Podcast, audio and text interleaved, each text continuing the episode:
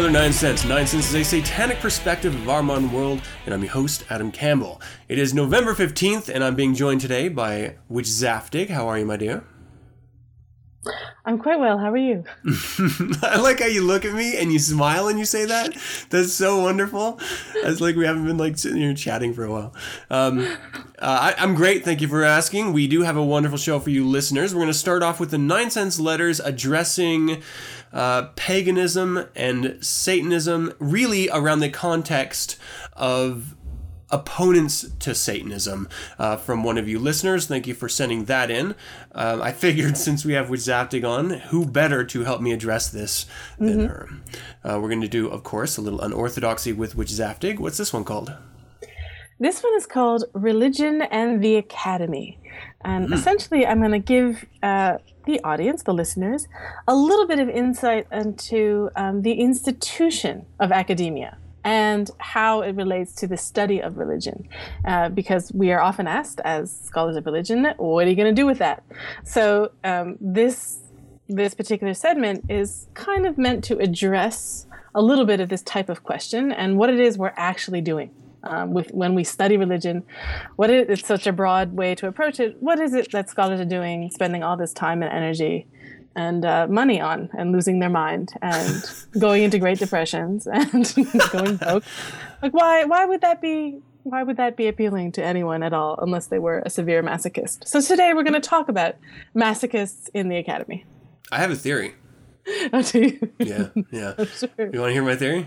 Yes. So the reason why you guys go through so much is you're expecting to be able to take over the world with your mass of knowledge I think I think it worked pretty well in the the the Middle Ages. Sort of Maybe. keep keep all the intelligence for yourself and leave us yeah. dummies out in dry, work in the fields. I think you're trying to do that again.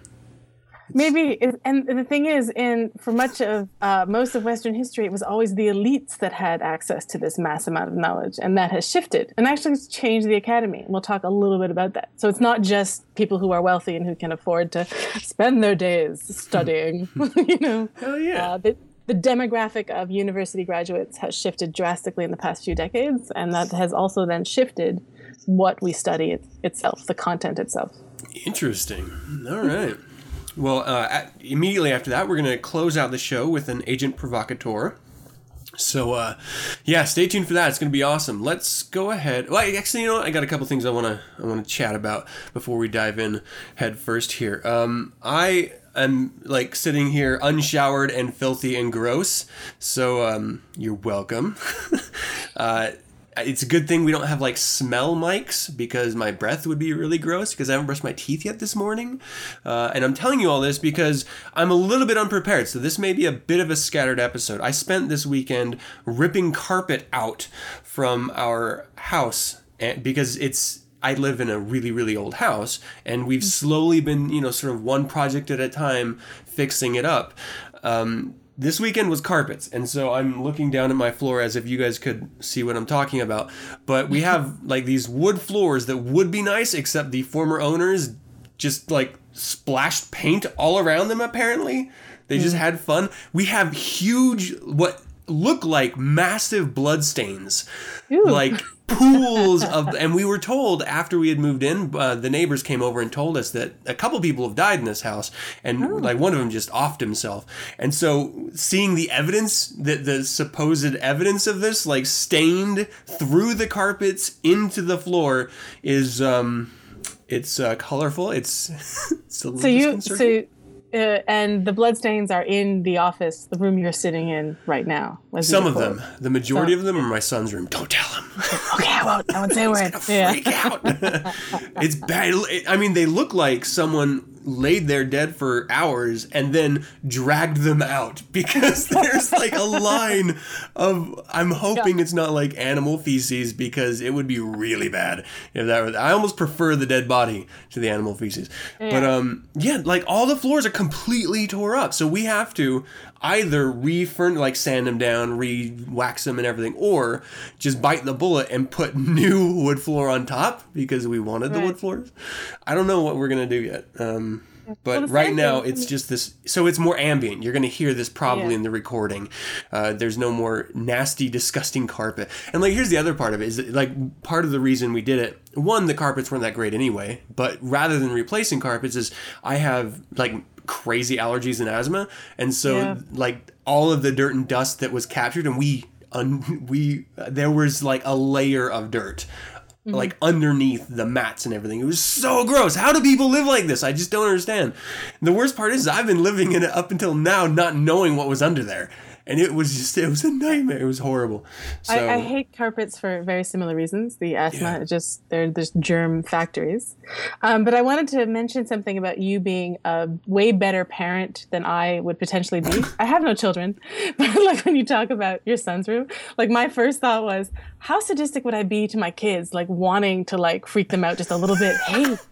You know somebody died in your room, and then like late at night making little tapping noises on the I mean, I know it would fuck them up. Like, I know. I probably wouldn't do it, but on some level, I kind of want to. You know what I mean? I kind of want to I be like, do, yeah, yeah, wait till you're 18, and then I'm gonna like, yeah. It's on. yeah, then it's on. Before that, they could damage them permanently. At least at Hmm. 18, they're just gonna be mad for a few months, maybe. What what's been really weird about the entire experience in this house is that um, he, when we first moved in for months, would wake up freaking out, calling out, saying, "There's a man in my room. There's a man in my room. He's standing in my closet. There's a man in my room." And so there's a history of him experiencing these really weird things, and we, you know, we we've let him know that it's all in his head. It's not real. It's it's totally made up. Uh, and then we uncover this massive Right, crime scene, and. I'm just like, oh shit, oh shit. so yeah, maybe don't tell him then. Don't I'll don't just- be a bitch parent like I would be. Maybe, maybe that's a smart move. Little your wife, yeah. scratches on the door at like one in the morning. Exactly. I think you, wife, you and your wife made the, the good call there to not fuck up your children. I think Yeah, yeah. Well, good on you. we try. we, we succeed here and fail in other places. So, um, yeah, so that's that's a big problem. And then seemingly just to make my life much worse, I like Windows 10 just had like a recent update that was supposed to be like this huge update for people who have been working with Windows 10. Um, and knowing nothing about it, I just did it, and it effectively broke my my uh, my USB network uh, card, my wireless card. So I spent a good 20 minutes trying to get that, and I just literally barely finished fixing it as soon as we got on. So. Uh, I'm, I don't have any notes. I like nothing's really put together, so this should be a really uh, interesting show. Completely unprepared show. So um, We're winging it. That's all right. yeah, That's cool. it'll be good. It'll be really good. Yep. I, if people really knew how much improv went into the creation of this show, like on a regular basis, I think they would be stunned because we plan very little over here. I mean, contributors do a great job. I don't. All right, so let's try improv with this 9sense letters. Okay.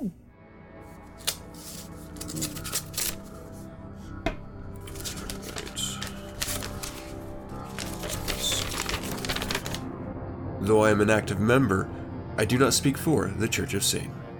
Hi, folks. You discussed in your latest podcast the question of who are the greatest opposers to Satanism right now. I agree with you that the satanic equivalent of the Church of the Flying Spaghetti Monster is a great obstacle to Satanism t- today, but from my personal experience, I would say that another significant obstacle to Satanism is the contemporary pagan movement. Paganism today is the most. The, I can't even speak. For the most part, very egalitarian, and I see I that I just can't speak today. I don't understand. I, I barely finished my coffee. Uh, as a response to the satanic panic, is an as an institution automatically opposed to Satanism. Of course, the pedestrian Satanism that conflates Satanism with the Illuminati, hidden signs and symbols in music and movies, and pedophilia among world leaders, celebrities, etc., is also a challenge to the definition of Satanism, but that's an entirely different discussion. Speaking as a former traveler of the right hand path, I can testify that the animus amongst pagans for Satanists is as strong or possibly stronger than among Christians. Like it or not, the contemporary pagan movement is very active online, deeply interconnected, vocal, and is defining Satanism as a pejorative. And a new, I'm a new listener to the 9sense podcast, so I don't know that you, if you folks already covered it, but a segment exploring the relationship between contemporary paganism and Satanism would be fascinating. So, um, I am, I have to admit, I'm completely ignorant to online paganism. Um, well, uh, I think online paganism is a little bit uh, of a misnomer. Um, so essentially, the the the pagan movement or neo-pagan, depending on how you define it, is incredibly broad, and it's very difficult to pinpoint one particular type of group. But um, it's easy for our purposes to sort of talk about this uh, nature uh, loving, uh, usually fem- feminine, divine focused, uh, egalitarian type of religion and call it uh, neo paganism.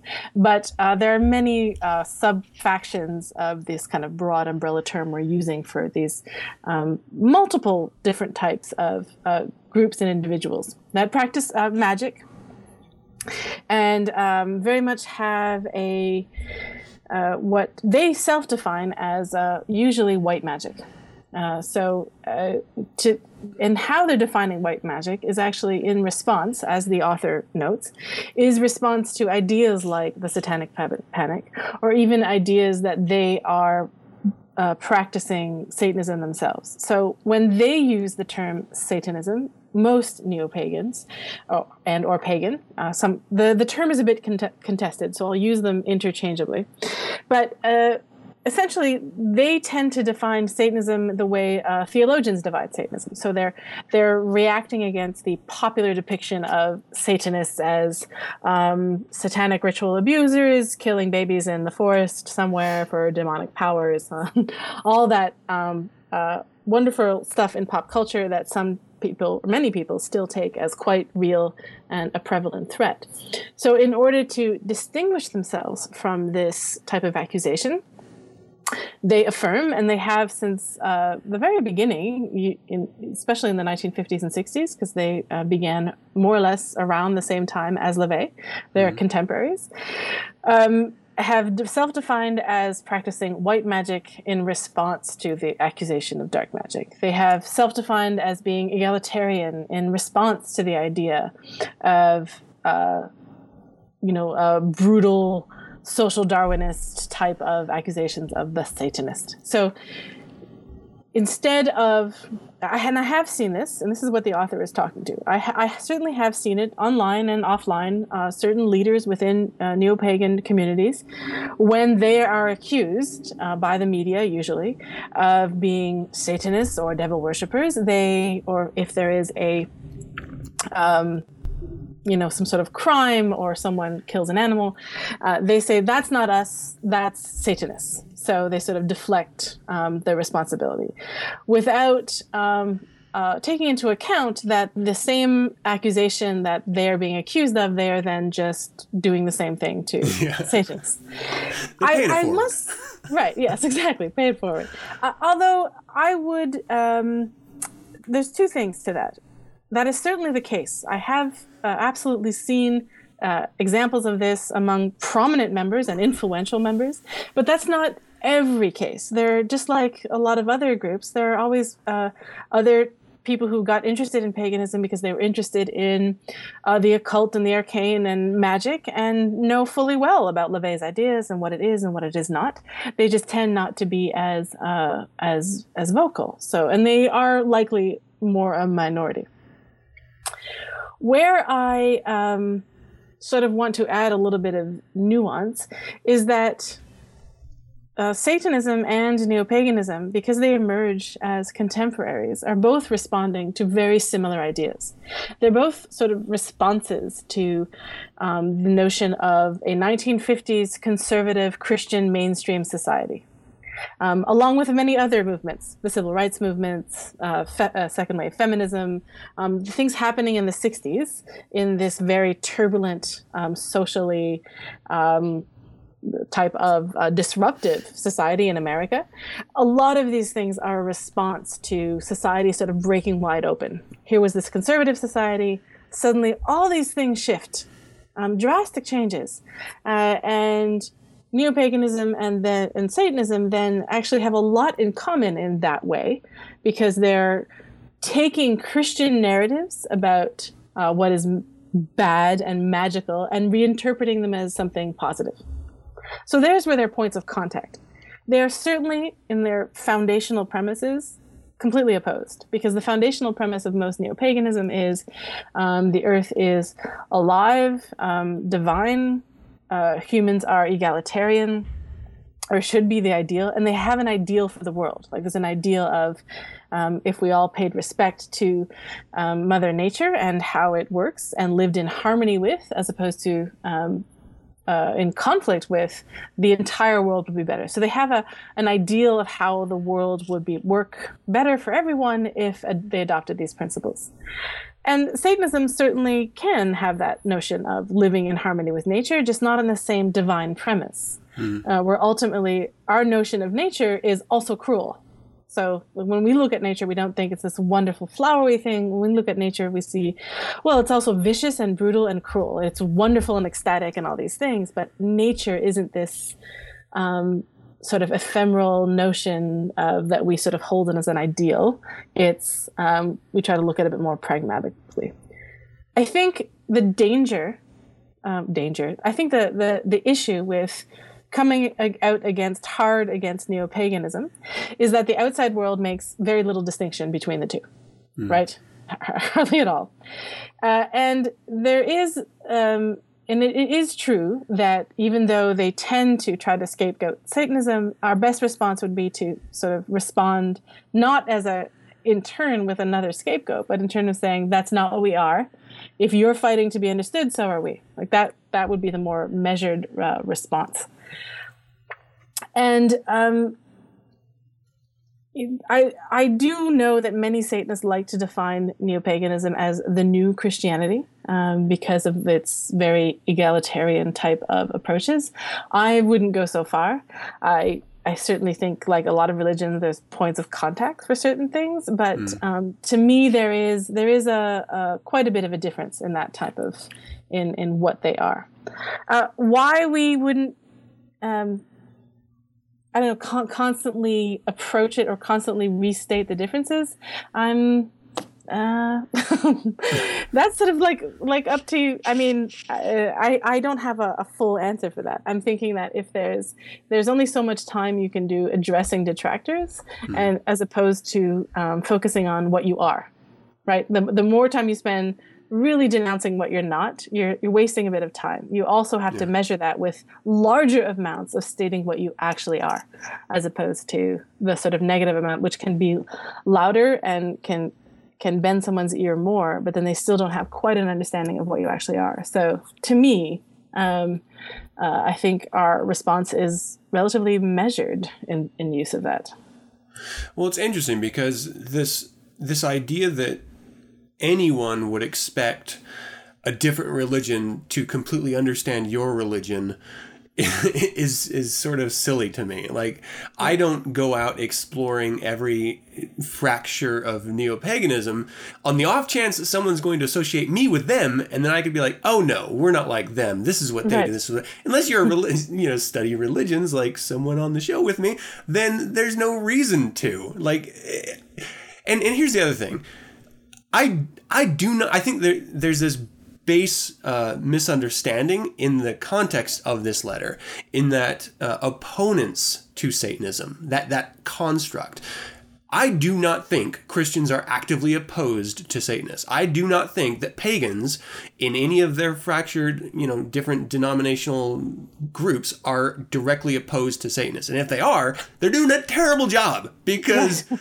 I, they they're not even on the radar. The biggest detractors, opponents to Satanists are pseudo Satanists because they're the ones right. that are like actually being seen in media and online. So I I just when you talk about Christian, I mean, Satanism is not a negative reaction to Christianity. I, I do not see it as an opposing force to Christianity. It's not like there's this weird balanced scale, like Satanists are on one side and Christians are on the other, or the, in the context of this uh, letter, pagans are on one side and Satanists are on the other. Uh, it's it's just absurd, uh, like constructed reality that I cannot agree with.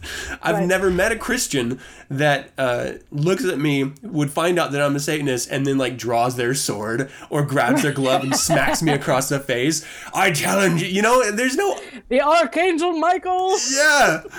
Yes. Lucifer, like that's that's a How- duality. That's a that's a a, a manufactured f- idea that in your head, not in reality.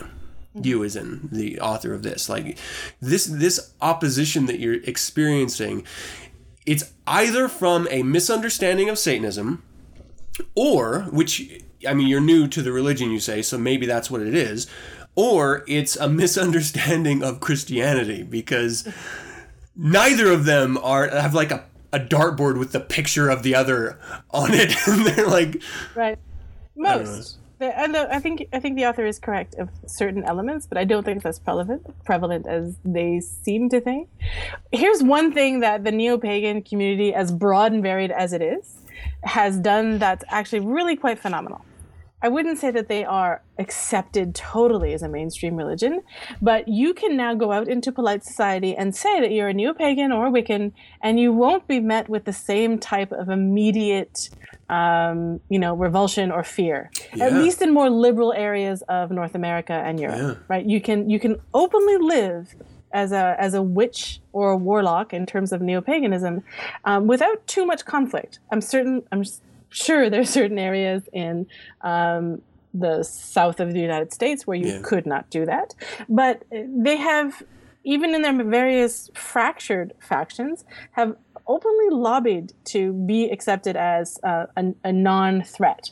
So th- that is something that uh, that is actually quite unusual in terms of the uh, Christian foundation of of you know the Western world. So that they they have mobilized enough to gain that kind of acceptance, and that's kind of an interesting thing to phenomenon um, because you can say that. I mean, I can't think of very many other magical groups that can, uh, off the top of my head, that can say openly do you, Um, do you think this is because it's such a broad category that you don't have to worry about like the minutia of that individual group all they have to really say is oh no i'm pagan i'm a pagan religion I think so. And I think because they're, even though they are broad, their main message is um, nature loving, egalitarian type of liberal, right? So when they, when they associate with these other types of movements that people can understand, then they're not viewed as a, a threat. They may be viewed sometimes as silly or, you know, like these hippies, um, but they're the, the sort of broadly they're not viewed as someone who's trying to destroy society. Even if there are radical factions of neo-paganism, like there's radical feminist factions that would absolutely want to destroy the patriarchy in every single way, um, but even then they're not always viewed as um, a imminent threat. They're not saying we're gonna hurt your children. They're gonna say we want all the rich white men to die. You know, so now. don't want to meet them in a dark alley. Jeez. um, no, yeah, and it's it's really interesting. Um, I've I've never really looked at it as pagans being in active opposition or in any form a threat against Satanists. I just don't. I don't. I don't see an enemy in that side, and and maybe there are some serious groups, as as you've mentioned, that that uh, are more aggressive than others uh, in that area but it i mean I, i've never experienced it personally it's so far Right. out of my realm and my experience with pay like i i grew up uh, really loving the idea of the occult i have had uh, i still have a lot of really good friends that i self-identify as as pagan um, though their their ideas get more and more convoluted the older they get um, about you know what that means to them but Sure. it's uh it, it it's so it's so non-structured every individual pagan i've ever come Yeah. in contact with that i could never imagine like some sort of online movement because they're all so dramatically different and and and even to each other. Like they just don't see I, i've never here, here's an example. So this individual i'm not going to say her name um, but she told me that she used to be a part of this sort of uh, magical coven. The problem is that all of the women were so uh, just opposed to each other being in any position of authority that they could never actually get together. The guys Right. were always trying to take control of all the women and, and all the women were trying to get over on the other women and there was just no no semblance of structure in any way in this pagan coven. And so she sort of broke away from it and did her own thing, which is what I see most pagans doing. And so I just could never imagine, like ever. I did want to address this uh, this other idea that you had uh, mentioned sort of briefly in passing during the discussion is this idea of, of living sort of uh, in peace and, and liberal uh, ideology amongst pagans. I've actually run across that in Satanists too, and it drives me Oh, yeah. crazy. I Totally, hate. sure. Now, first of all, let me just say, liberal ideas. I share a lot of them. Uh, I'm very much a social liberal, but I love and in, in the same way you described just now with Zaftig. How Satanists view nature, as in not all peace and love and harmony, but also very cruel. That's how I want society to be. I don't mind fractions of society being, you know, holding hands and kumbaya, do your thing. I don't care, but I don't want everyone to do that. That would be the worst world I could imagine. That would be the Christian heaven. Why the fuck would I want to have my reality be the Christian heaven? That's the stupidest thing I've ever heard of. And so when I run across Satanists, like, how could you like having this hate group around? It adds color, motherfucker. Like that's why I need that color in my life. If I just don't, as a Satanist, why would anyone want to just hold hands with his fellow man and walk together? Like that's so weird to me. Go be a Well, fucking I- pagan.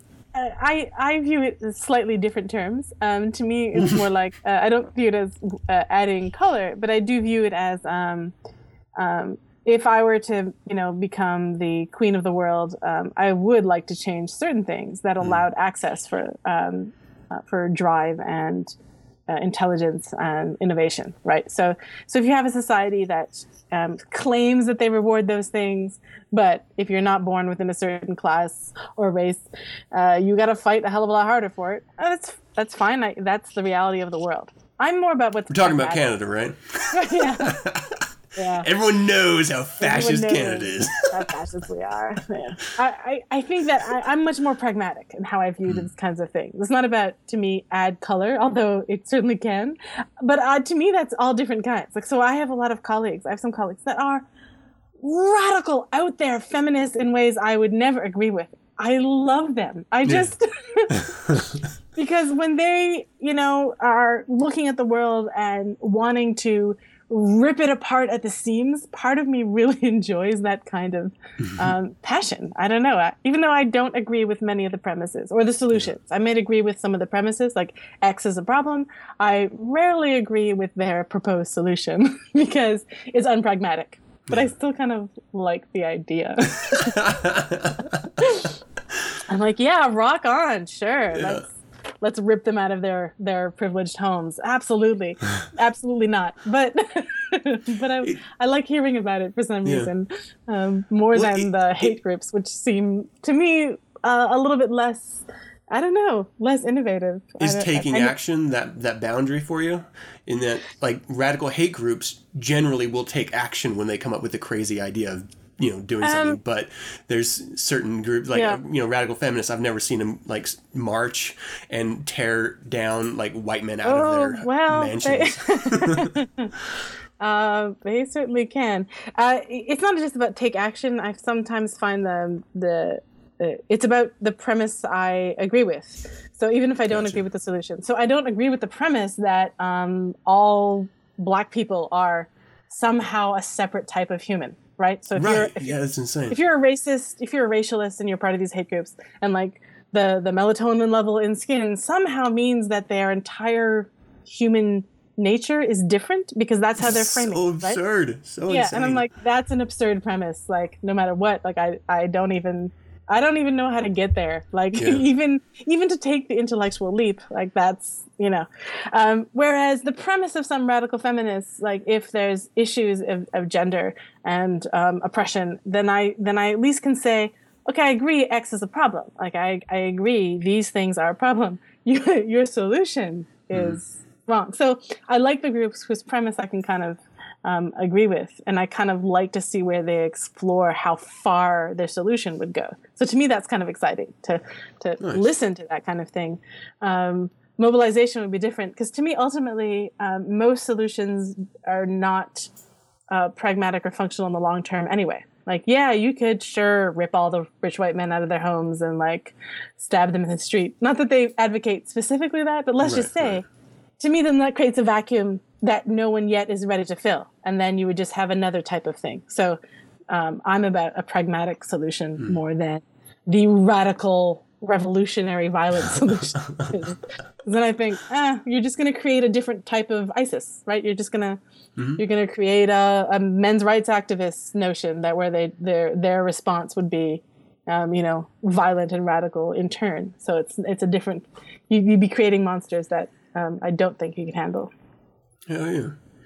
It's it's a really interesting discussion, and I'm really glad that uh, we got this letter because I never really thought of any of this before, and so it's it's nice to it's nice to be able to address it when it's on other people's minds. I hope we answered your question as, as best we could. There was another paragraph at the very end of this letter, but it's a little bit more complex, and so we may try to roll it into a different episode at some other point. Um, how about we do a little unorthodoxy with Witch Zaftig? Let's do it. All right.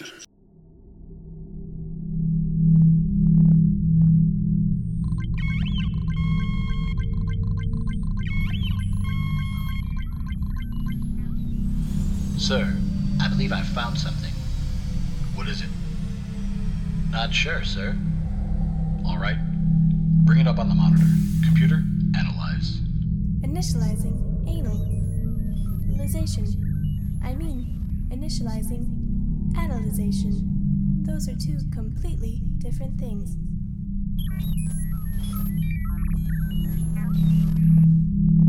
Analyzation complete. What is the age of the artifact? It appears to be approximately 6,666 years old, precisely. Approximately precisely, huh? Hmm. What is its composition? It appears to be made of two precious metals found only on the carbon based planet named Terra 6 in System 6 of Galaxy 6, formerly known as Earth. The first is sterling silver, and the other is 14 karat gold. Is there any record of a previous entry? Affirmative. Record number 66 shows a similar artifact with a perfect match known as the Anton LaVey sigil pendant. What is its origin? The origin is a place called I Satan. From a place. So sorry, you grammar Nazi. The origin is from a place called iSatanist, a company that produces the finest quality satanic jewelry in the known universe. Computer, don't you mean produced? Negative. iSatanist still exists to this day, sir. How is that even possible? Wow, you ask a lot of questions. Before the destruction of Terra 6, iSatanist has expanded to all other Terra planets in order to survive. It is known that self preservation is the highest law.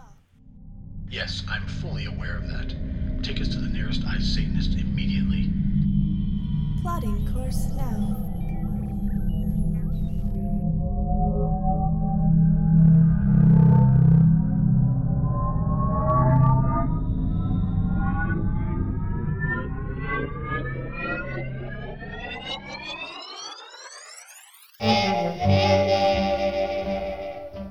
Fascination is a binding, which comes from the spirit of the witch, through the eyes of him that is bewitched, entering to fascination is a binding. Now the instrument of fascination is the spirit, namely a certain pure, lucid, subtle vapor, generated of the pure blood by the heat of the heart. On this month's segment of Unorthodoxy with Witch Zaftig, we're going to talk about religion and the academy, the institution of studying religion, what it means to get higher advanced degrees and to be involved in the academic study of this broad topic and confusing topic of quote unquote religion. What does that mean? So let me sort of begin uh, later, not at the beginning, but sort of right where I am right now.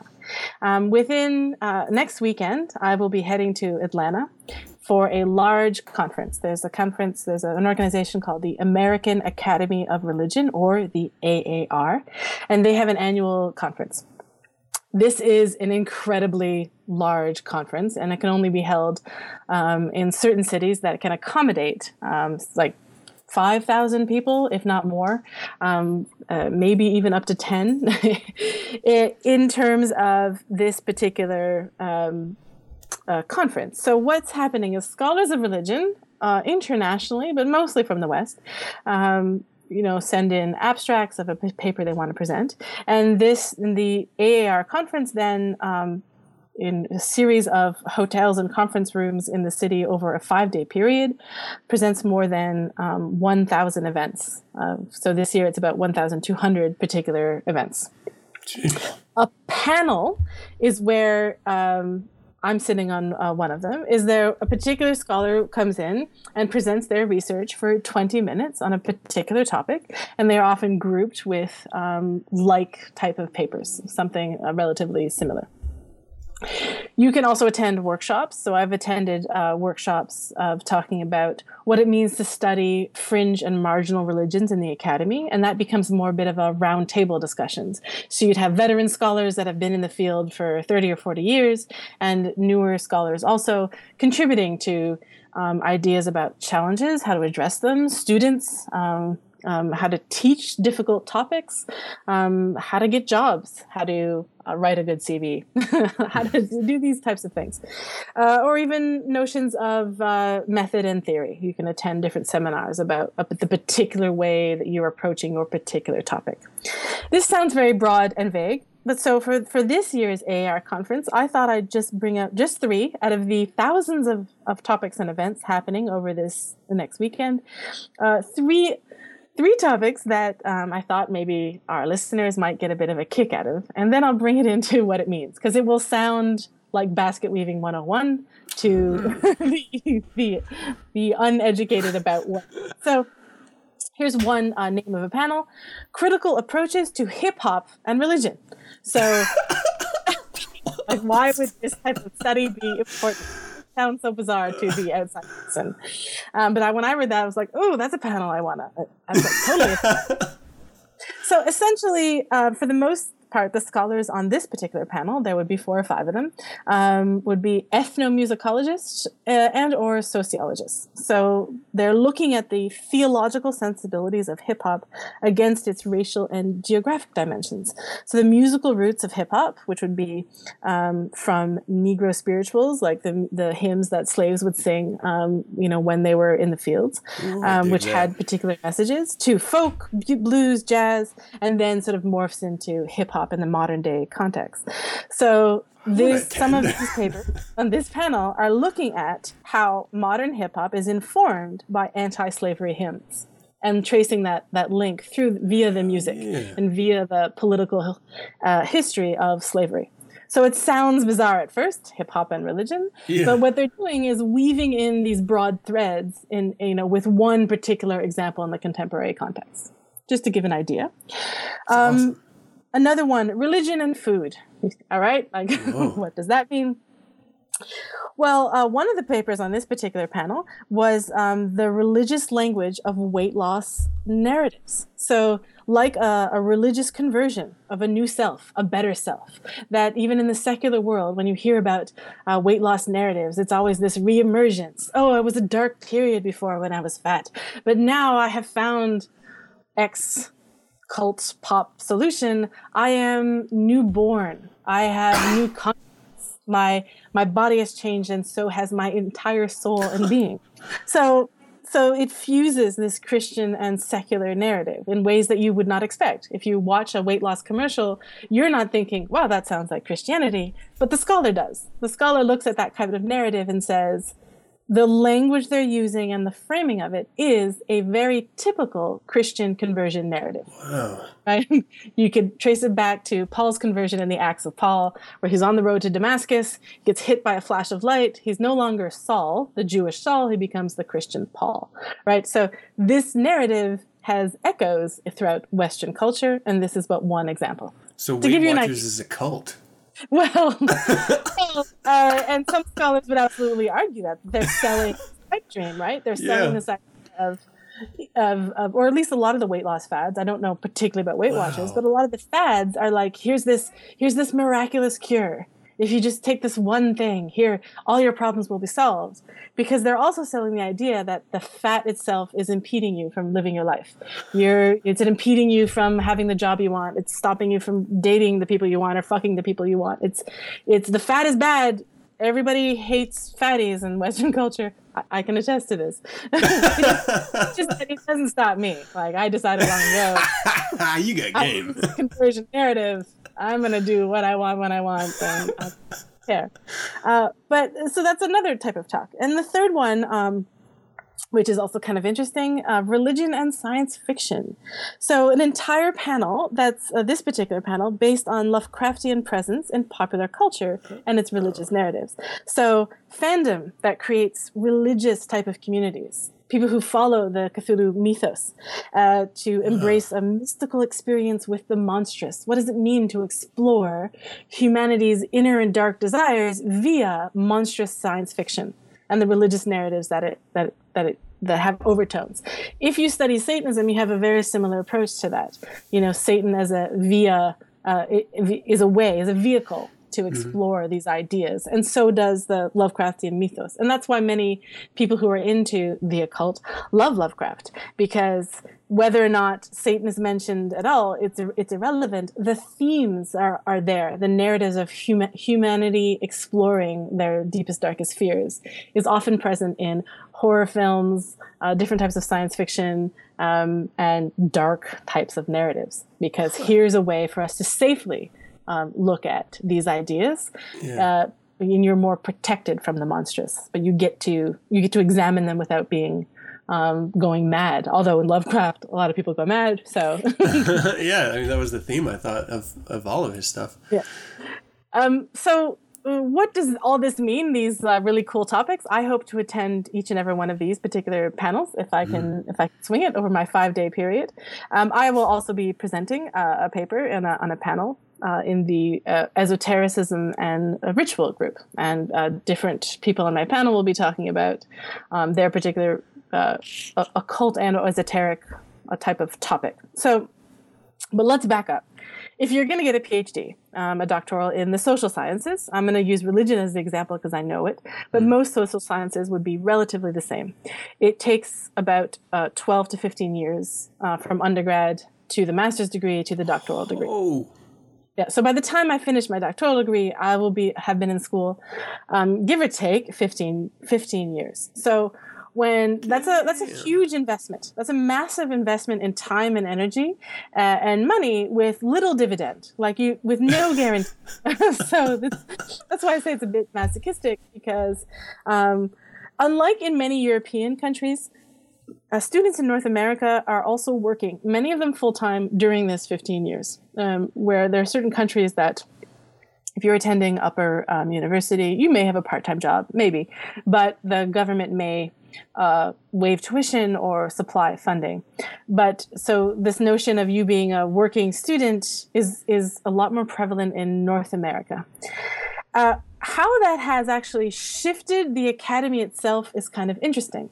Because if up until relatively recently, um, the 1970s, I would say, and like second wave feminism, which uh, saw an influx of women enter into university, and then saw a lot more of non white people enter university, whereas before it was mostly the most people who got educated were um, uh, wealthy or privileged type of uh, white males that had access, and sometimes they're even Well, barred by the bylaws themselves, right, to from entering.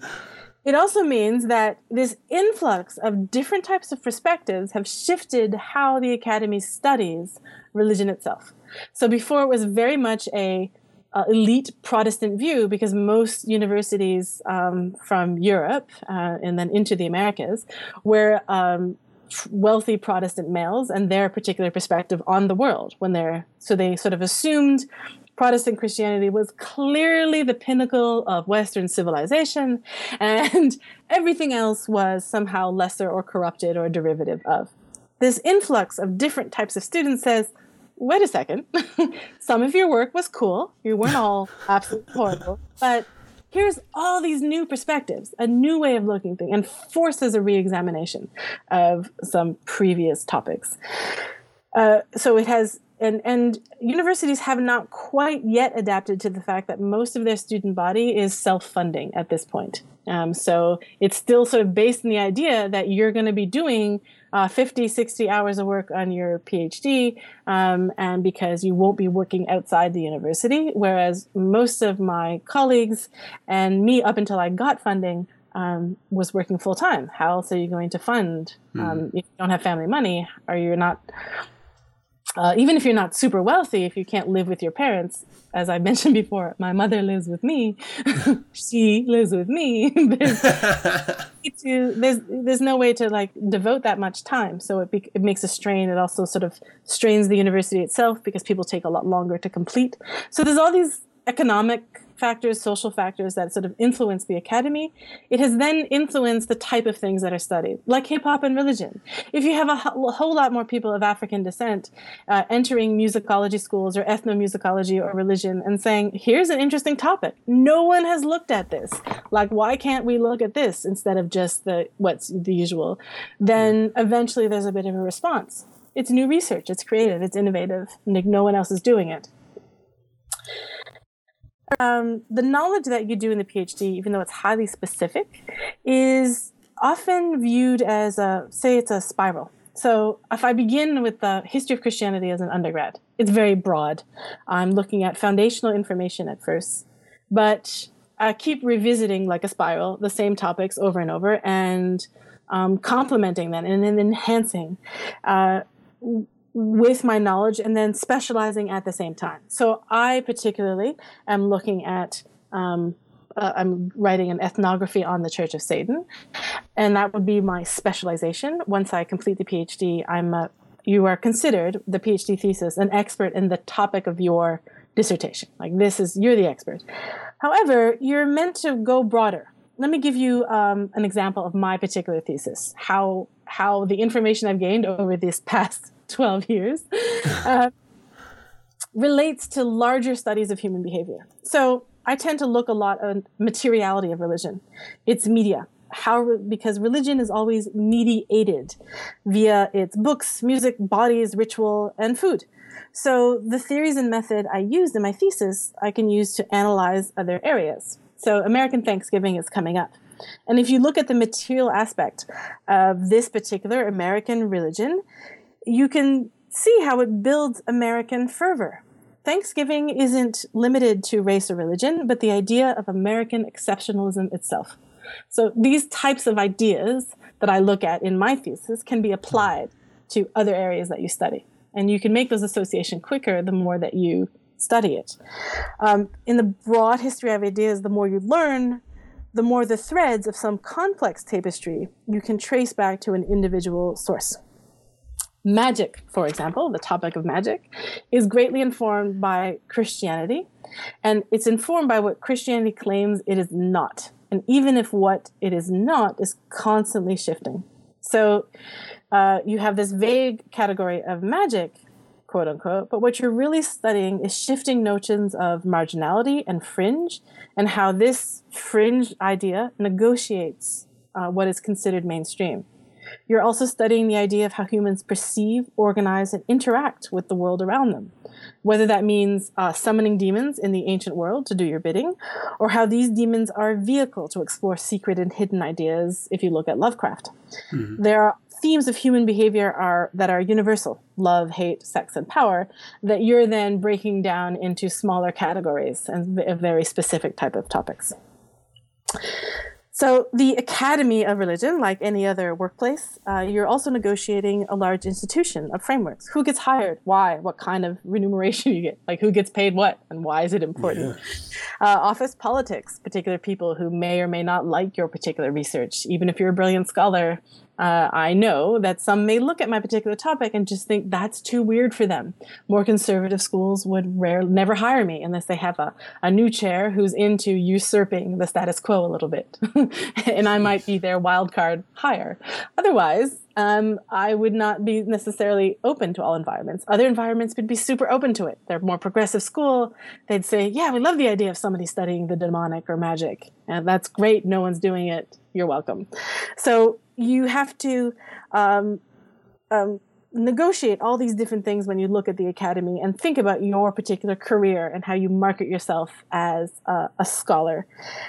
Governments are also invested in studying the social sciences because it helps them ostensibly to anticipate human behavior. And one particular example of this is I have a friend who's at Berkeley now, and she's studying medieval Sanskrit inscriptions in Indonesia. Okay, the topic's the not terribly hell? important. What is important is that because it's in Indonesia, a current Muslim country, the United States government gives massive bonuses to any type of research done in Muslim countries now because they are invested in, in knowing more about it. So even though she's doing medieval Sanskrit, the moment Berkeley said, you're accepted here, and she, she, accepts, she accepts the admission and goes there, the school itself gets like a $20,000 bonus. Some of it is passed on to her, but it's an interesting way when you think about what gets studied. This is usually why the governments usually have some sort of investment in what they are, in the ideas that they are um, um, uh, funding, even if technically they cannot dictate your results. So no one is supposed to come and dictate your results. In the social sciences, that doesn't happen very often, but I am told that in the hard sciences, that's a bit more of a uh, a bit more of a hard issue because it aff- affects it affects policy. So if you're studying climate change, you may have different lobbyists putting pressure for different types of results. In the social sciences, that doesn't happen as much. So I just wanted to um, like go on this spiel to talk a little bit about. Um, I was hoping uh, with my idea was that um, when people ask me, you know, "What is it you study?" and I say religion, and they ask me if I'm going to be a nun. Want to emphasize that really what I'm looking at is just one way to look at human behavior. I'm a, a historian of ideas first and foremost. I happen to focus on the religious aspect, but uh, the true scholar, the good scholar, the skilled scholar, can take what they've learned and transfer it to other areas and, and is able to then um, broaden their perspective and look at human behavior in order to um, make not just i don't mean like predictions necessarily but in order to have a, a, a richer deeper understanding of human as a whole via their very specific focused um, narrow topic Well, another fascinating episode. Thank you so much for that. Uh, where can those listening reach out to you with their own questions or to let you know what they're thinking online? They can email me directly at zaftigworks all one word at gmail.com uh, lowercase. They can contact me on facebook. There's an unorthodoxy with witch zaftig facebook page. There is also the blog which will be updated after every segment with uh, sources and uh, uh, sources and listings for things that we have discussed. And it is uh, unorthodoxyblog.wordpress.com Well, I suggest everyone go check that out. It is fascinating. Uh, thank you again, which is Zaftig.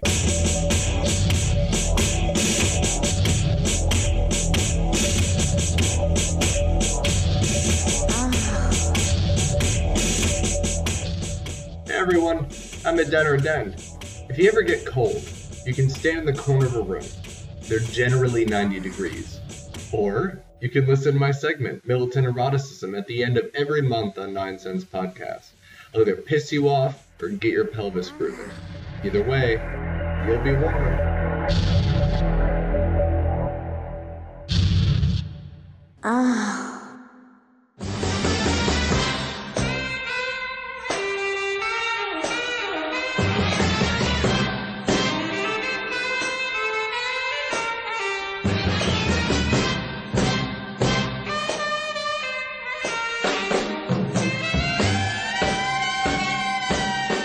Welcome to another Old Nick's Peep Show, the only segment that delivers beautiful women, masculine men, and intriguing information on all things Old Nick. Joining us as always is the very first Old Nick chick, which Marilyn Mansfield and her handsome man, managing editor, Warlock Zoth the Mog. How are both of you today? We are very good, thank you. Doing great as always, Adam. How are you? Hell yeah. No, I'm doing great. I'm a bit tired from pulling up carpet all weekend, but sucking oh, fun, in fun. yeah, decades of dust and, and nastiness, but uh, good times. I'm pretty sure I mentioned it earlier in the show, but I'm pretty sure someone died in my apartment or in my house. I Oh, mean, because there's like blood stains on like the wood floor. It's like saturated. It's like a horror show. It's really bad. But um, we're not here to talk about blood and gore, unless of course it's on one of the beautiful women in Old Nick magazine. Let's. Oh, you know, the, we do have the Halloween issue out now, so there is plenty of blood in it. There was. I was actually kind of uh, surprised. It was really nice, and I have to tell you, I don't, I don't know if it was planned this way or, or what, but it seemed it was front loaded with a ton of beautiful women. Yes, Yep. it's so Like, it's it- it always seems planned like that more. way. Yeah, it was, it was just a really, really great issue.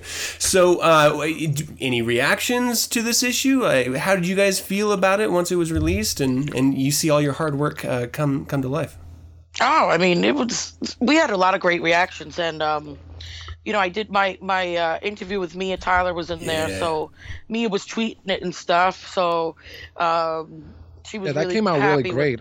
yeah, she was really happy with the interview, and a lot of people. Uh, we got new um, old Nick fans now, you know. So, Oh yeah. well, it was nice because it was nice to see a lot of her work. yeah, yeah. and the interview is really really fantastic too. Uh, it, Yep. It's rough with with these because you, at least for me, I have to like devote time. Okay, I'm, I'm just going to enjoy the women now, and then I'm going to consume the content because there's it's like an over a sensory overload Yeah. with that, these issues. It, it's really tough for me. But it did genuinely take me a long time to be able to parse out the different parts. It's rough. I, I really really dug the uh, the Halloween uh, the girls. Um, it was the Halloween Wicked Witches review. Yeah. Yeah, yeah. Oh my gosh, that's like butter for me. Not to People be gross love the about Halloween issue, you know. The Halloween issue is always. I mean, they're all great, but the Yeah. Halloween issue is always a little special, you know. Mm-hmm. So, um, yeah, everyone seemed to love it. yeah. It's it's fun putting them together, you know. Yeah, definitely. I, I think we all love Halloween, so it's just like it's something Yeah. that's so so close to home for all of us. We're like, yeah, this is gonna be a good one. Yeah, yeah, absolutely. Uh, so, I mean, uh, other than, I mean, of course, this is like a, you know, it's like one of your children almost. You know, you, you work and put so much time and energy into these issues, and they come out. It, it's it's hard to be able to say, well, I, I like this or that. But besides uh, Marilyn, besides your your interview, was there a, a favorite piece in this particular magazine, or a, or a favorite female, or I think um I think Zoff had something that he was what was you talking about last night? Something he really uh Oh, you, you know, I remember which one we liked. Actually, me and Marilyn both were, were when we were looking through the issue, we were both pleasantly surprised to see that uh, Julie Simone is a blonde in this Mhm, yeah. photo spread, and we were like, "Oh, look at that! That's different." You know, it was it was cool, classy. Oh yeah, yeah. You know, sort of boudoir photos. yeah. Um, she's very well known for her fetish photography, which is more like you know like leather S and M kind of things. And this one was like kind of like softer, more you know feminine and delicate. And we were just like, yeah, this is this is cool. I'm digging it. I'm digging it. We were both kind of like you know giving the little head nod there, like yeah, all right, all right. Hell yeah. Well, I mean, we- we we just finished the release of the Halloween issue. Uh, on the horizon, we have a lot going on. I mean, we have the winter issue, but I mean, we're looking at a pretty big milestone for Old Nick magazine, right? Yes, yes. Old Nick is going to turn 10 years old next year. Yep, yep. It was r- released crazy. 6606, so, you know, next Yeah. year is 10 years. it's it's, it's really interesting. I, we uh, in in my professional life, we we deal with a lot of uh, a- advertising in different magazine issues and newspaper issues uh, for a lot of different types of clients, and in a time when there you know not too long ago there was a fear that print was dead like that it was in a major decline but that you could as old nick magazine not only uh, persist in you know creating issues but thrive it's a testament to the content of the magazine i think Thank you. to be able to just reach 10 years that's a that's a big deal especially Yeah. nowadays Yep. what do you think, uh, if you don't mind me asking, what are some of the keys that of, of success that, that you guys have over some other magazines that just have fallen off the face of the planet or dramatically altered their content? I mean, in my opinion, you know, and I know I've said this many times before, but Old Nick is really a one of a kind magazine. You know, it mm-hmm. has totally original content that you're not going to find anywhere else. You know, it has that that that dark bend to it, you know, but it has nudity and it has articles and it just has a little bit of everything in there. But it's it's just so appealing to you know different. Um, to different kinds of people and and you know i mean whether whether you know whatever you're into or whatever there's something for everybody if that makes sense Yeah, no, it does absolutely. Yeah, that that's something I would like to um, chime in on as well. That I feel that we have a, a close connection with our readers.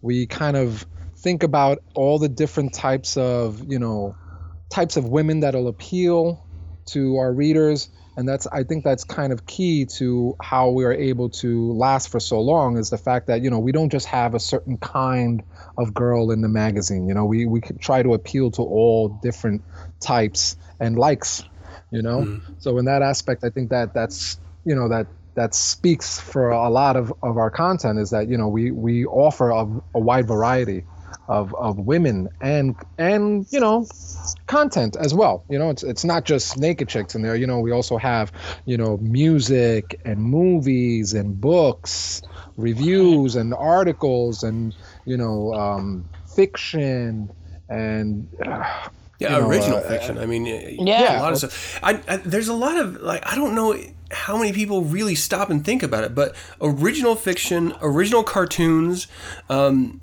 the the dramatic. Whenever I traditionally, especially you know, growing up as a young man, whenever I thought of of like adult magazines or, or gentlemen's magazines, nudie mags, there were each brand of magazine had a specific type of you know thing that they went for. Uh, playboy is a perfect example. They were you know very much had their niche of of type of girl. You look at hustler and penthouse they had their own certain areas that they excelled in and then there was like just you know billions upon billions of fringe magazines that just focused on a specific fetish. And having the variety that old nick magazine has is really really original. I mean I, I, it's easy because there's not a lot of magazines that are thriving nowadays to think that this is how it always was but no i mean th- this is very different and and old nick magazine needs to get that uh, the props for doing it when no one else does i mean they sort of stick with their niche and they they just ride it out yeah yeah so I think that's a big, a big props to you guys. Um, but ten years, ten years. I- I- Are you guys brainstorming? How are you going to celebrate that milestone at all? oh, yeah, we're we're course. already talking about what we're gonna we do. We were already having a meeting about it we were you know we were at bob's and talking about it and um we yeah the there's some really brainstorming cool, sessions yeah, definitely have begun. Yep. really cool stuff in the works. Um, but you know, like we always say, if you want to advertise or whatever, you want to submit uh, content for consideration. This is the issue that, yeah. to get in, Mm-hmm. to get to be in. You know, um, so start brainstorming now. Get in your ad space. You know, and because it's coming out. I mean, Walpurgis and the 50th anniversary of the COS Mm-hmm. and its 10 year anniversary of Old Nick. So this is the issue. Man, it's the trifecta of awesome is Yeah. what it is. right, exactly, exactly. I mean, be, just because of the way that the uh, Church of Satan was founded, there's a little bit of confusion uh, among some. Where you know, last or not last year, but this earlier this year, we celebrated year 50, but that's not the same as 50 years of existence and, and, and celebration for the Church of Satan. So there's, you know, this is a, a huge milestone 50 years in the Church of Satan, but also a decade of Old Nick magazine. Uh, I mean, that's that's a huge deal. And then to celebrate it on essentially the birthday of the Church of Satan, having all three at once is just a fantastic, fantastic thing. Yeah. I, I got. Let's I, not I, forget I'm glad you Magister mentioned that you guys. book. What's that? Magister Johnson's book, the Oh, my Satanic God. Warlock, will Satanic also be coming out at that time. Warlock. Right. That So that's gonna be huge. That's gonna be a big Yeah. fucking deal. I cannot wait for that. That's gonna be. Oh man, I'm gonna have to uh, start shadowing you all because uh, I want to be around when when that shit hits the. the light of day. come to New York. yeah. Yeah, I'm come to New to. York. Definitely. Well, um, so it, I, I don't know. I, I mean, are you you guys already said that your considerations for content, and of course, there's always going to be some ad space. Um, so I, I would, you know, impress upon people if you need to save up in order to get this issue. There's there's certain issues in the life cycle of magazines that you always want to be a part of because no matter where you are in time, those are going to resonate more than others. Uh, the founding issue is always a really big deal, uh, and then your anniversary issues are really big deals. So a, a 10 year anniversary. I mean, if you want to have whatever it is you're promoting uh, live in in history, that you know these are the issues you really need to get into. And if you can get content, original content that's yours into these issues, that's that's going to be fucking awesome for you. But um, girls, let's talk girls. I, I mean, are you going to have considerations for for new models in these? Yeah, sure. We always have, uh, you know, we're, we're always looking for new models. Um, Mm-hmm. So if you're willing, you know, if you want to model and you, you um, want to submit some photos, you know, submit them. Um, please be aware that I do not make the final decisions, which some people tend to think. Yeah. it is not up to me or Zoth. It is up to um, the chairman, Yeah. who you know, Magister Johnson makes that decision. Um, so he makes the final decision. But you you know you have to, I mean, because people contact me all the time on Facebook and things like that. Uh, which is fine, and I direct them where to send the photos and stuff. But I do not make the decisions.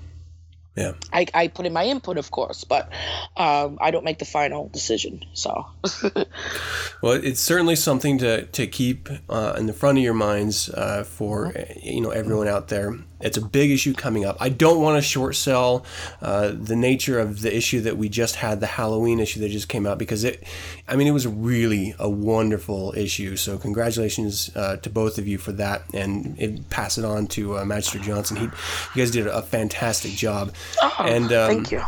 I mean, it's it's easy to get um, caught up in the cycle of, of issue to issue to issue, but it's always nice, I think, especially on these episodes that where we get to speak after the release of the issue, to really take a minute and absorb it. So you know, it, it, it's one of those things where if you sit down and just say, you know what, for an hour, I'm going to devote myself to Old Nick magazine, you're never going to come away disappointed. That's probably going to be the best hour you've spent all day.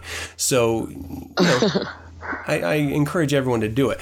But the magazine isn't it. I mean, you can actually see Old Nick magazine online as well. So, can we tell the good listeners where they could find you guys online? Yep. Um, of course, oldnickmagazine.com.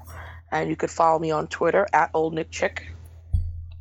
And we're also on Facebook and Twitter and Google Plus and Ello and Pinterest and MagCloud and Skin Mags and Triple X Cams for you. everywhere and everywhere. We have our store on Cafe Press. You know, those of you looking to give some gifts for the holidays, definitely go Oh, to yeah. oldnickmagazine.com. Click on Yeah. store, it'll take you to Cafe Press. You know, we have t-shirts and hoodies and Mugs tank tops and and, panties thongs, I and thongs and yeah, coffee mugs and shot glasses and drinking glasses, whatever. Anything you could possibly think up, we could put a old Nick logo and it's a badass present for someone out there that you know that's a fan and a reader.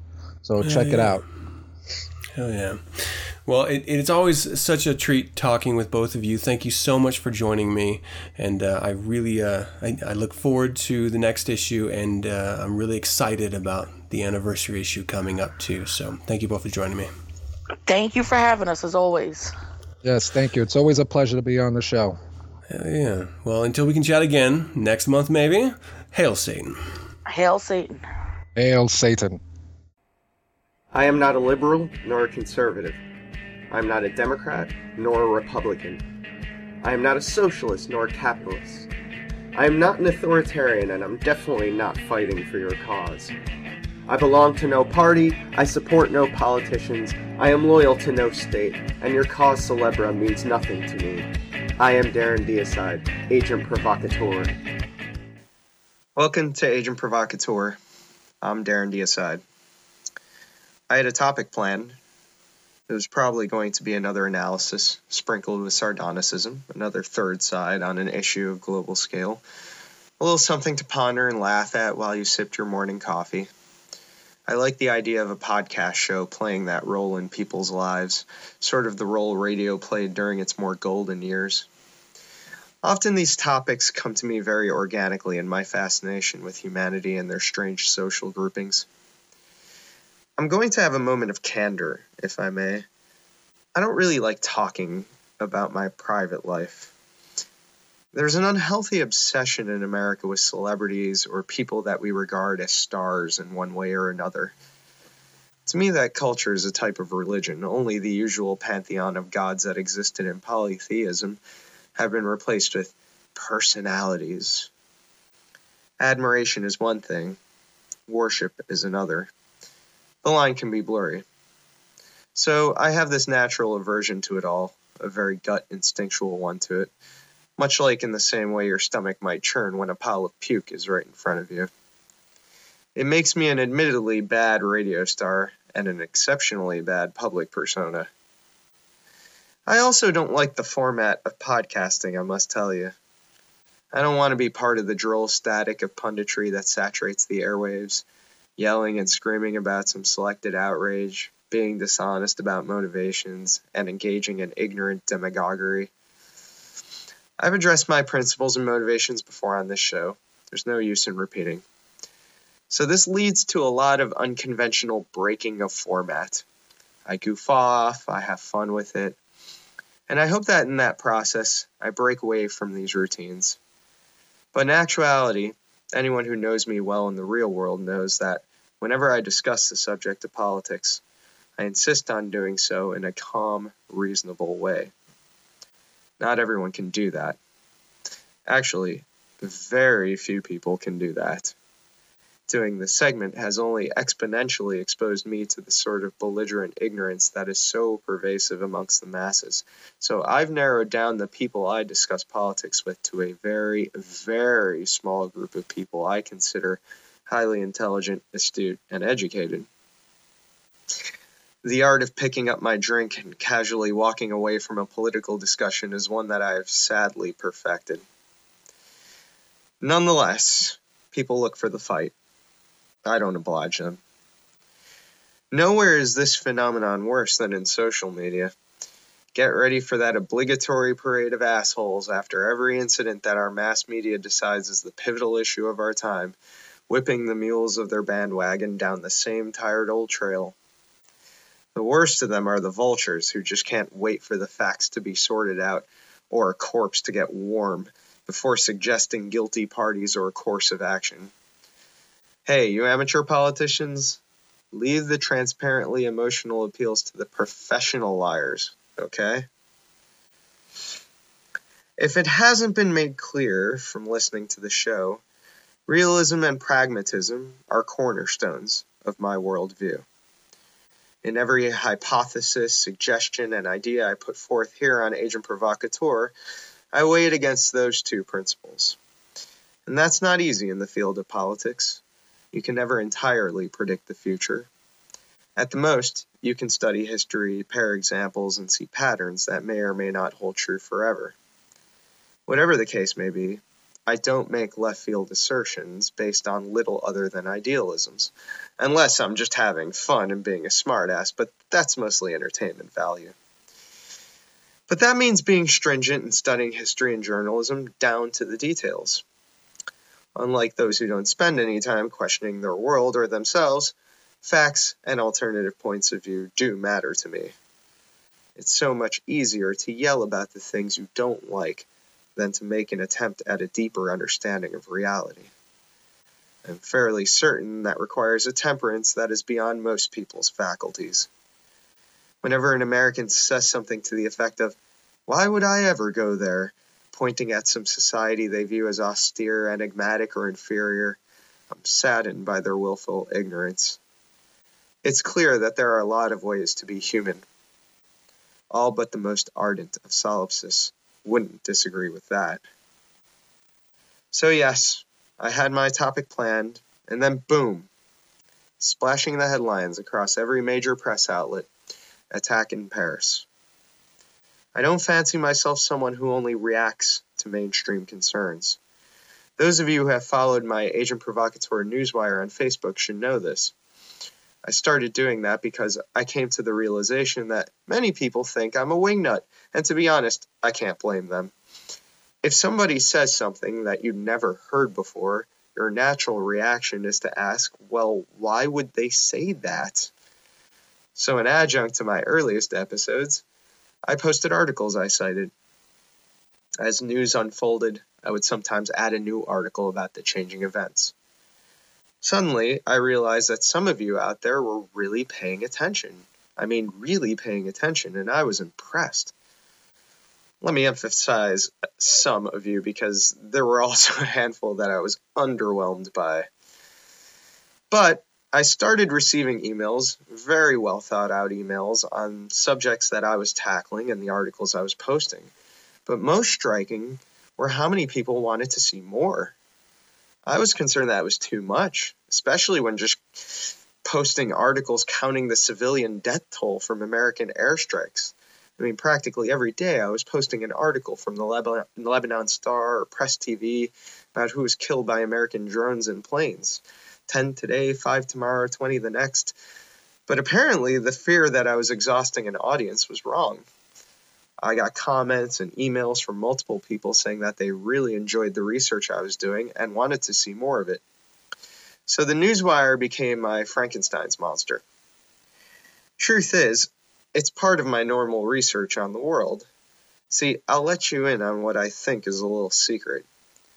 If there's anything I learned from political science academia, it's that you don't have to be an expert to learn about this stuff. You just have to know where to look and put the time into it. Political scholars have just devoted themselves to that effort. Politics is not rocket science or quantum mechanics. It's mostly common sense and is happening around us all the time, and media is accessible to everybody. The problem is that some of it is more available and ubiquitous than others. So if you want another point of view, you have to put that effort into looking outside the tangled ideological web built by the mass media your society relies on. I would say that to everyone, including people who don't live in America. Russians should look at American media. Americans should look at Russian media. You'll never attack the fundamentals of your worldview until you disengage from your society's insularism. So, I don't fancy myself a contrarian. However, whenever this sort of attack happens in our world, it becomes the only point of discussion for months, even if similar attacks happen around the world on a near daily basis. When I started this segment, I had a first episode that established some of my values and viewpoints, as well as how I was going to run this segment.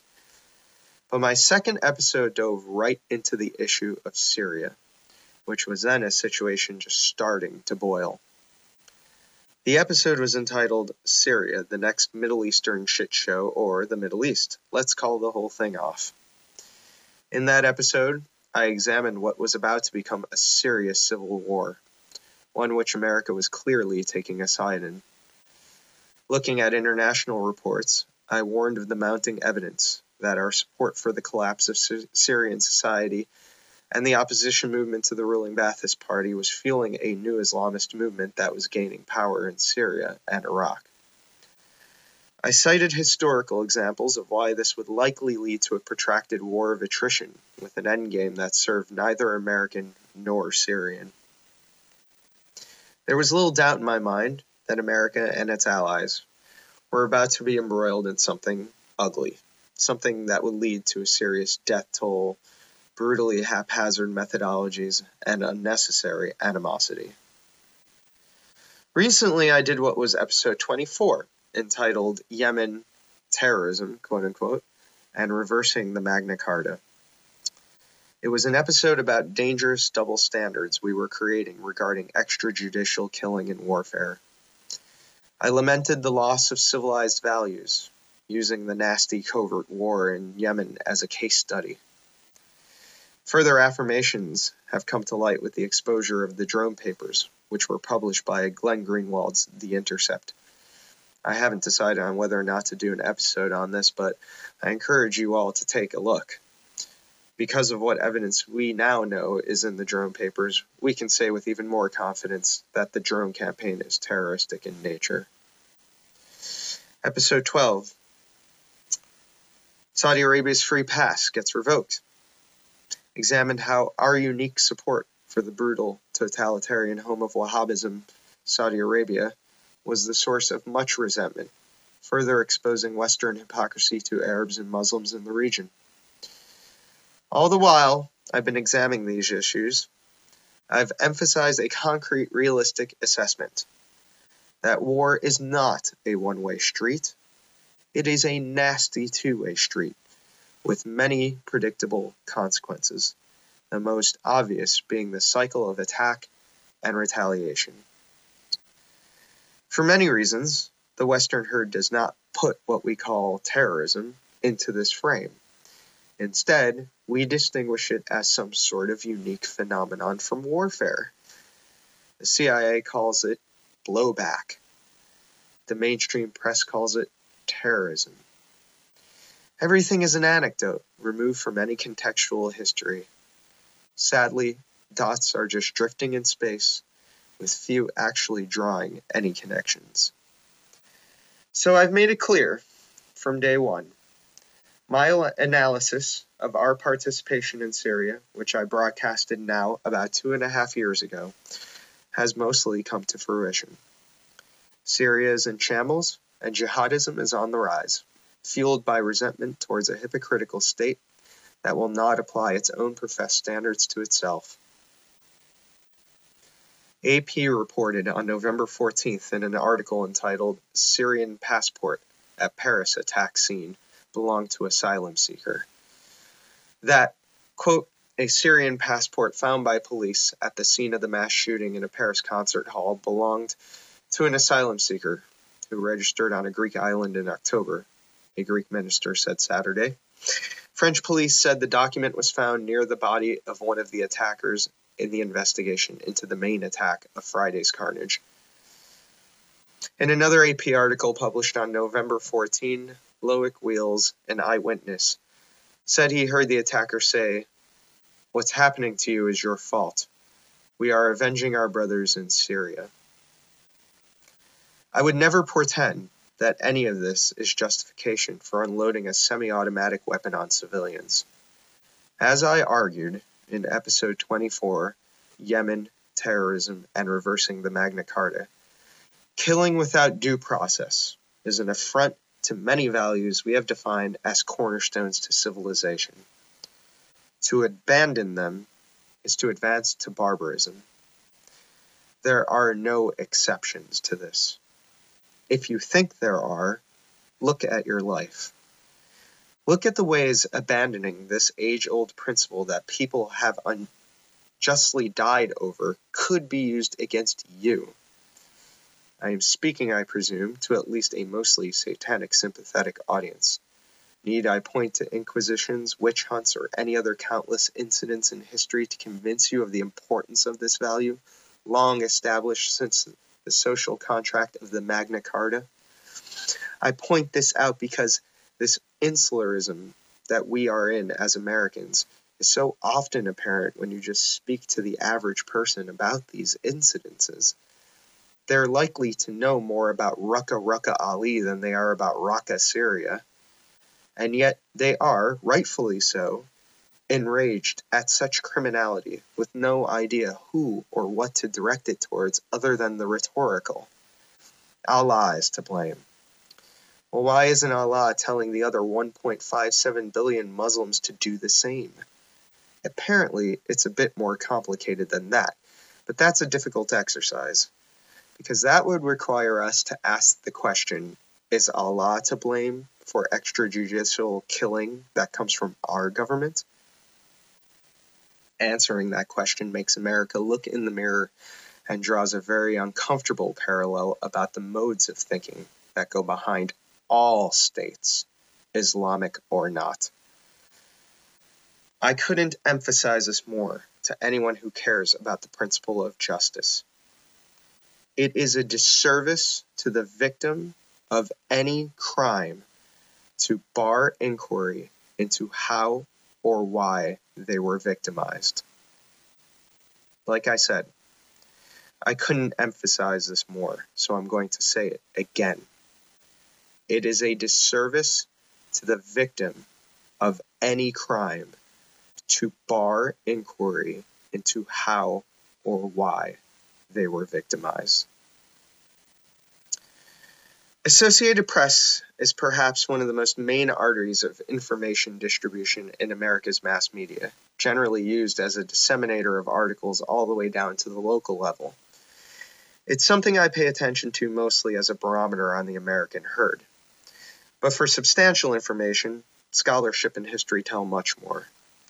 The banal opinions of people are predictable and impossible to avoid, whether you're in this country or any other. What's surprising or challenging is not the almost scripted reactions of State Departments, it's the views outside the adopted and presumed truisms. When I got the news of what happened in Paris, I was in a routine scan of AP, and it started right when I was packing my gear I was off to play a show at Otto's Shrunken Head in New York City, so keeping up with it hardly seemed like a possibility, though I was concerned what sort of high alert the city would be on. Well, it was business as usual. Everything was happening without any change, as if the outrageousness of what happened only existed on another plane, the process of life continuing on outside of the human hysterias and so the wheels on the bus, they go round and round. I'd like them to stop. I don't expect it. In fact, I expect the opposite. I expect those wheels to keep turning until something truly catastrophic happens. Maybe it'll be something that comes from us, the human animal. Maybe a situation like the one around the Cuban Missile Crisis, which we now know was inches away from total disaster, will be that tipping point, and the species will nuke itself like a hungry man dinner. I wouldn't like that very much. Knowing the impractical short sightedness of my fellow human is the reason I was wiped off the face of the earth is not very comforting. Maybe catastrophe will come in what biologists are calling the sixth extinction.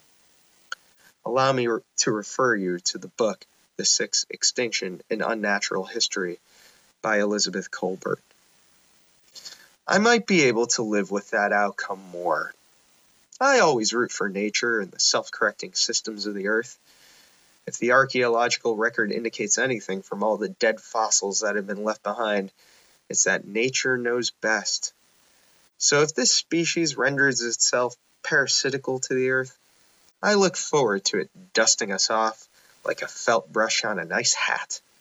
Then, as nature takes its hat and hangs it on the hat stand in preparation for the next romp, the next thing could come along and probably do a much better job than we ever did. I like that thought.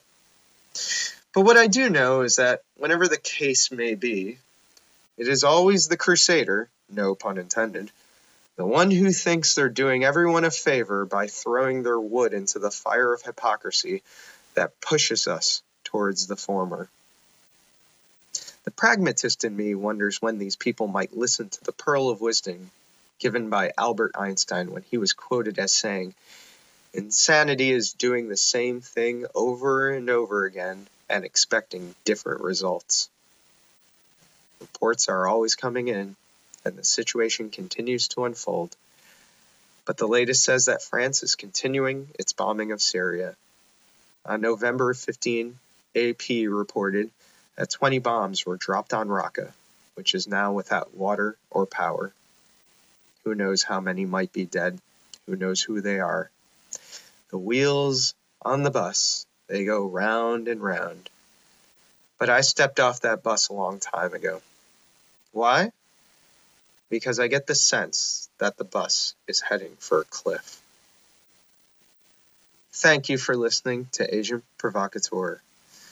I want to especially thank those that have wrote all the kind and encouraging emails that I mentioned in this segment. Your sharp intellects combined with your inquisitiveness stimulate this cerebral cortex and are perhaps the reason I keep doing this. My newswire can be found at facebook.com slash agent provocateur on 9, the number 9sense. And the past episodes I mentioned can be found at number 9sense podcast.com. Take care.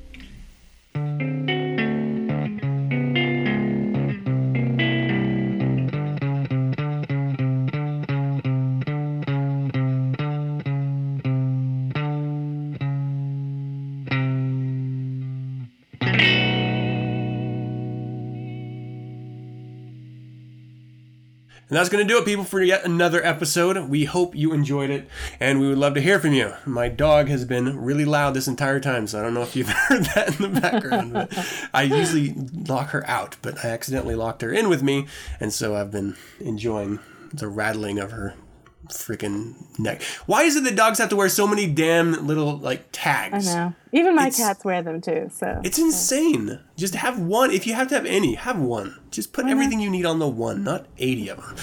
Um, all right. Well, anyway, uh, we would love to hear from you. Visit the website, 9sense tangent. oh, yeah. Here's another thing. I almost forgot. I didn't want to interrupt your stream of your segment because it was so wonderful, but I wanted just to scream Cthulhu for president. It's, uh, it's, it's coming up this time of year again, the people. lesser of two evils. Um, okay, let us know what you want, uh, what you think. Uh, info at 9sensepodcast.com. Any suggestions, critiques, corrections, or general comments. Uh, you can always visit us on social media. We're in SatanNet, Facebook, Google Plus, Twitter, and MySpace. Uh, we update weekly topics. We share other podcasts that maybe we uh, are featured on, and other projects that other Satanists are really excited about, or anything really uh, that we think is worth looking into. You can download the shows Monday via the RSS feeds found at 9sensepodcast.com. We're also on Last.fm, Stitcher, and YouTube. So wherever you do find us, leave us a rating and comment. We don't respond to every of them, every one of them, uh, but we appreciate every one of them. And if you'd like to learn more about Satanism or the Church of Satan, churchofsatan.com is the first place you should go, or just uh, order the Satanic Bible or uh, Satanic Scriptures. They're also very wonderful places to start. And remember, the only way we're going to continue doing this is if you share it. So share it. That's it. Just share it. Once again, thank you for joining me. As always, I'm your host, Adam Campbell, being joined by is after. the beautiful Witch Zaftig. Thank you so much for joining me again. Thank you. Until next week, people, hail Satan! Hail Satan.